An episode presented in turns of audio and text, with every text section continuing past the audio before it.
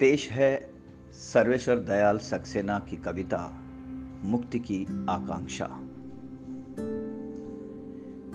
चिड़िया को लाख समझाओ कि पिंजड़े के बाहर धरती बहुत बड़ी है, निर्मम है।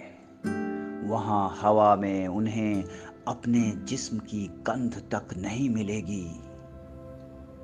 यूँ तो बाहर समुद्र है, नदी है, झरना है, पर पानी के लिए भटकना है। यहाँ कटोरी में भरा जल गटकना है।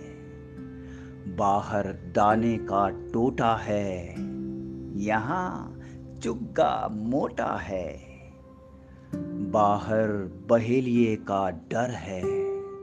यहाँ निर्द्वंद्व कंठ स्वर है। फिर भी चिड़िया मुक्ति का गाना गाएगी। फिर भी चिड़िया मुक्ति का गाना गाएगी। मारे जाने की आशंका से भरे होने पर भी पिंजरे में जितना अंग निकल सकेगा निकालेगी। हरसू ज़ोर लगाएगी।